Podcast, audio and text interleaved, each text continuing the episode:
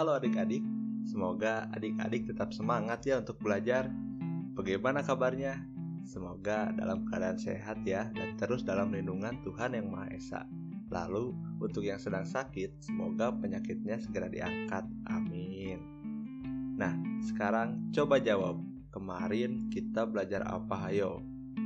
Yap, betul adik-adik. Kemarin kita sudah membahas tentang masa pemerintahan kolonial Belanda. Nah, sekarang kita masuk ke episode keempat. Kita akan membahas tentang masa awal pergerakan nasional bangsa Indonesia. Karena dari beberapa pembelajaran kemarin, kita membahas hal-hal yang cukup menyedihkan ya bagi bangsa kita. Nah, sekarang kita akan membahas tentang beberapa pahlawan dan organisasi hebat yang menjadi pelopor kemerdekaan Indonesia. Biar tidak memakan waktu yang banyak, Yuk kita pelajari bareng-bareng tentang materi ini. Bangsa Indonesia mengalami penderitaan akibat penjajahan mulai awal abad ke-17 sampai abad ke-20. Pada masa penjajahan, bangsa Indonesia telah berusaha sekuat tenaga untuk mengusir para penjajah dan bercita-cita menjadi bangsa yang merdeka, bebas dari penjajahan, bebas dari perbudakan berbagai bentuk perlawanan terhadap penjajah yang dilakukan oleh para raja, bangsawan, dan tokoh masyarakat yang dilakukan dengan cara mengangkat senjata. Namun, pada umumnya, bentuk perlawanan semacam itu mengalami kegagalan. Pada tahun 1900-an, lahir banyak organisasi pergerakan seperti Budi Utomo, Sarekat Islam, Muhammadiyah, dan Indise Partij atau IP Salah satu organisasi yang besar pengaruhnya terhadap pergerakan nasional adalah Budi Utomo.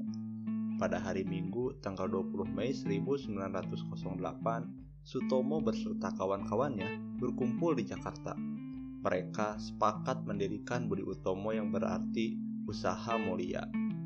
Karena sebagai organisasi modern yang pertama kali muncul di Indonesia, pemerintah RI menetapkan tanggal berdirinya Budi Utomo diperingati sebagai Hari Kebangkitan Nasional yaitu pada tanggal 20 Mei. Lalu, pada tahun 1902 sampai dengan 1927-an, perjuangan bangsa Indonesia melawan penjajah disebut masa radikal. Karena pergerakan-pergerakan nasional pada masa ini bersifat radikal atau keras terhadap pemerintah Hindia Belanda. Mereka menggunakan asas non-kooperatif tidak mau bekerja sama, Organisasi-organisasi yang bersifat radikal adalah Perhimpunan Indonesia, Partai Komunis Indonesia, Nahdlatul Ulama, dan Partai Nasional Indonesia. Lalu, pada tahun 1030-an, organisasi-organisasi pergerakan Indonesia mengubah taktik perjuangannya.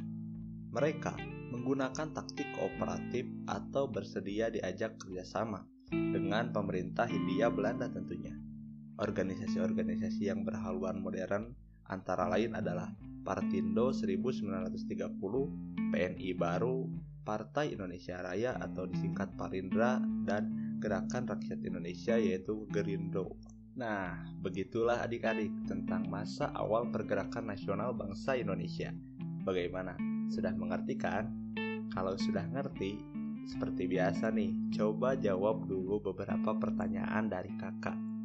Yang pertama adalah peristiwa apa yang menandakan lahirnya masa pergerakan nasional? Iya, betul sekali. Lanjut ke pertanyaan kedua ya. Pada tahun 1900-an, apa saja organisasi pergerakan nasional? Betul sekali. Nah, yang terakhir nih. Kenapa pada tahun 1030-an disebut masa moderat ketika pergerakan nasional? Sip, bagus sekali. Sepertinya kalian sudah paham ya tentang materi kali ini. Mungkin sekian yang bisa kakak sampaikan. Sampai jumpa di episode selanjutnya. Tetap semangat, jaga kesehatan, Indonesia membutuhkan kalian.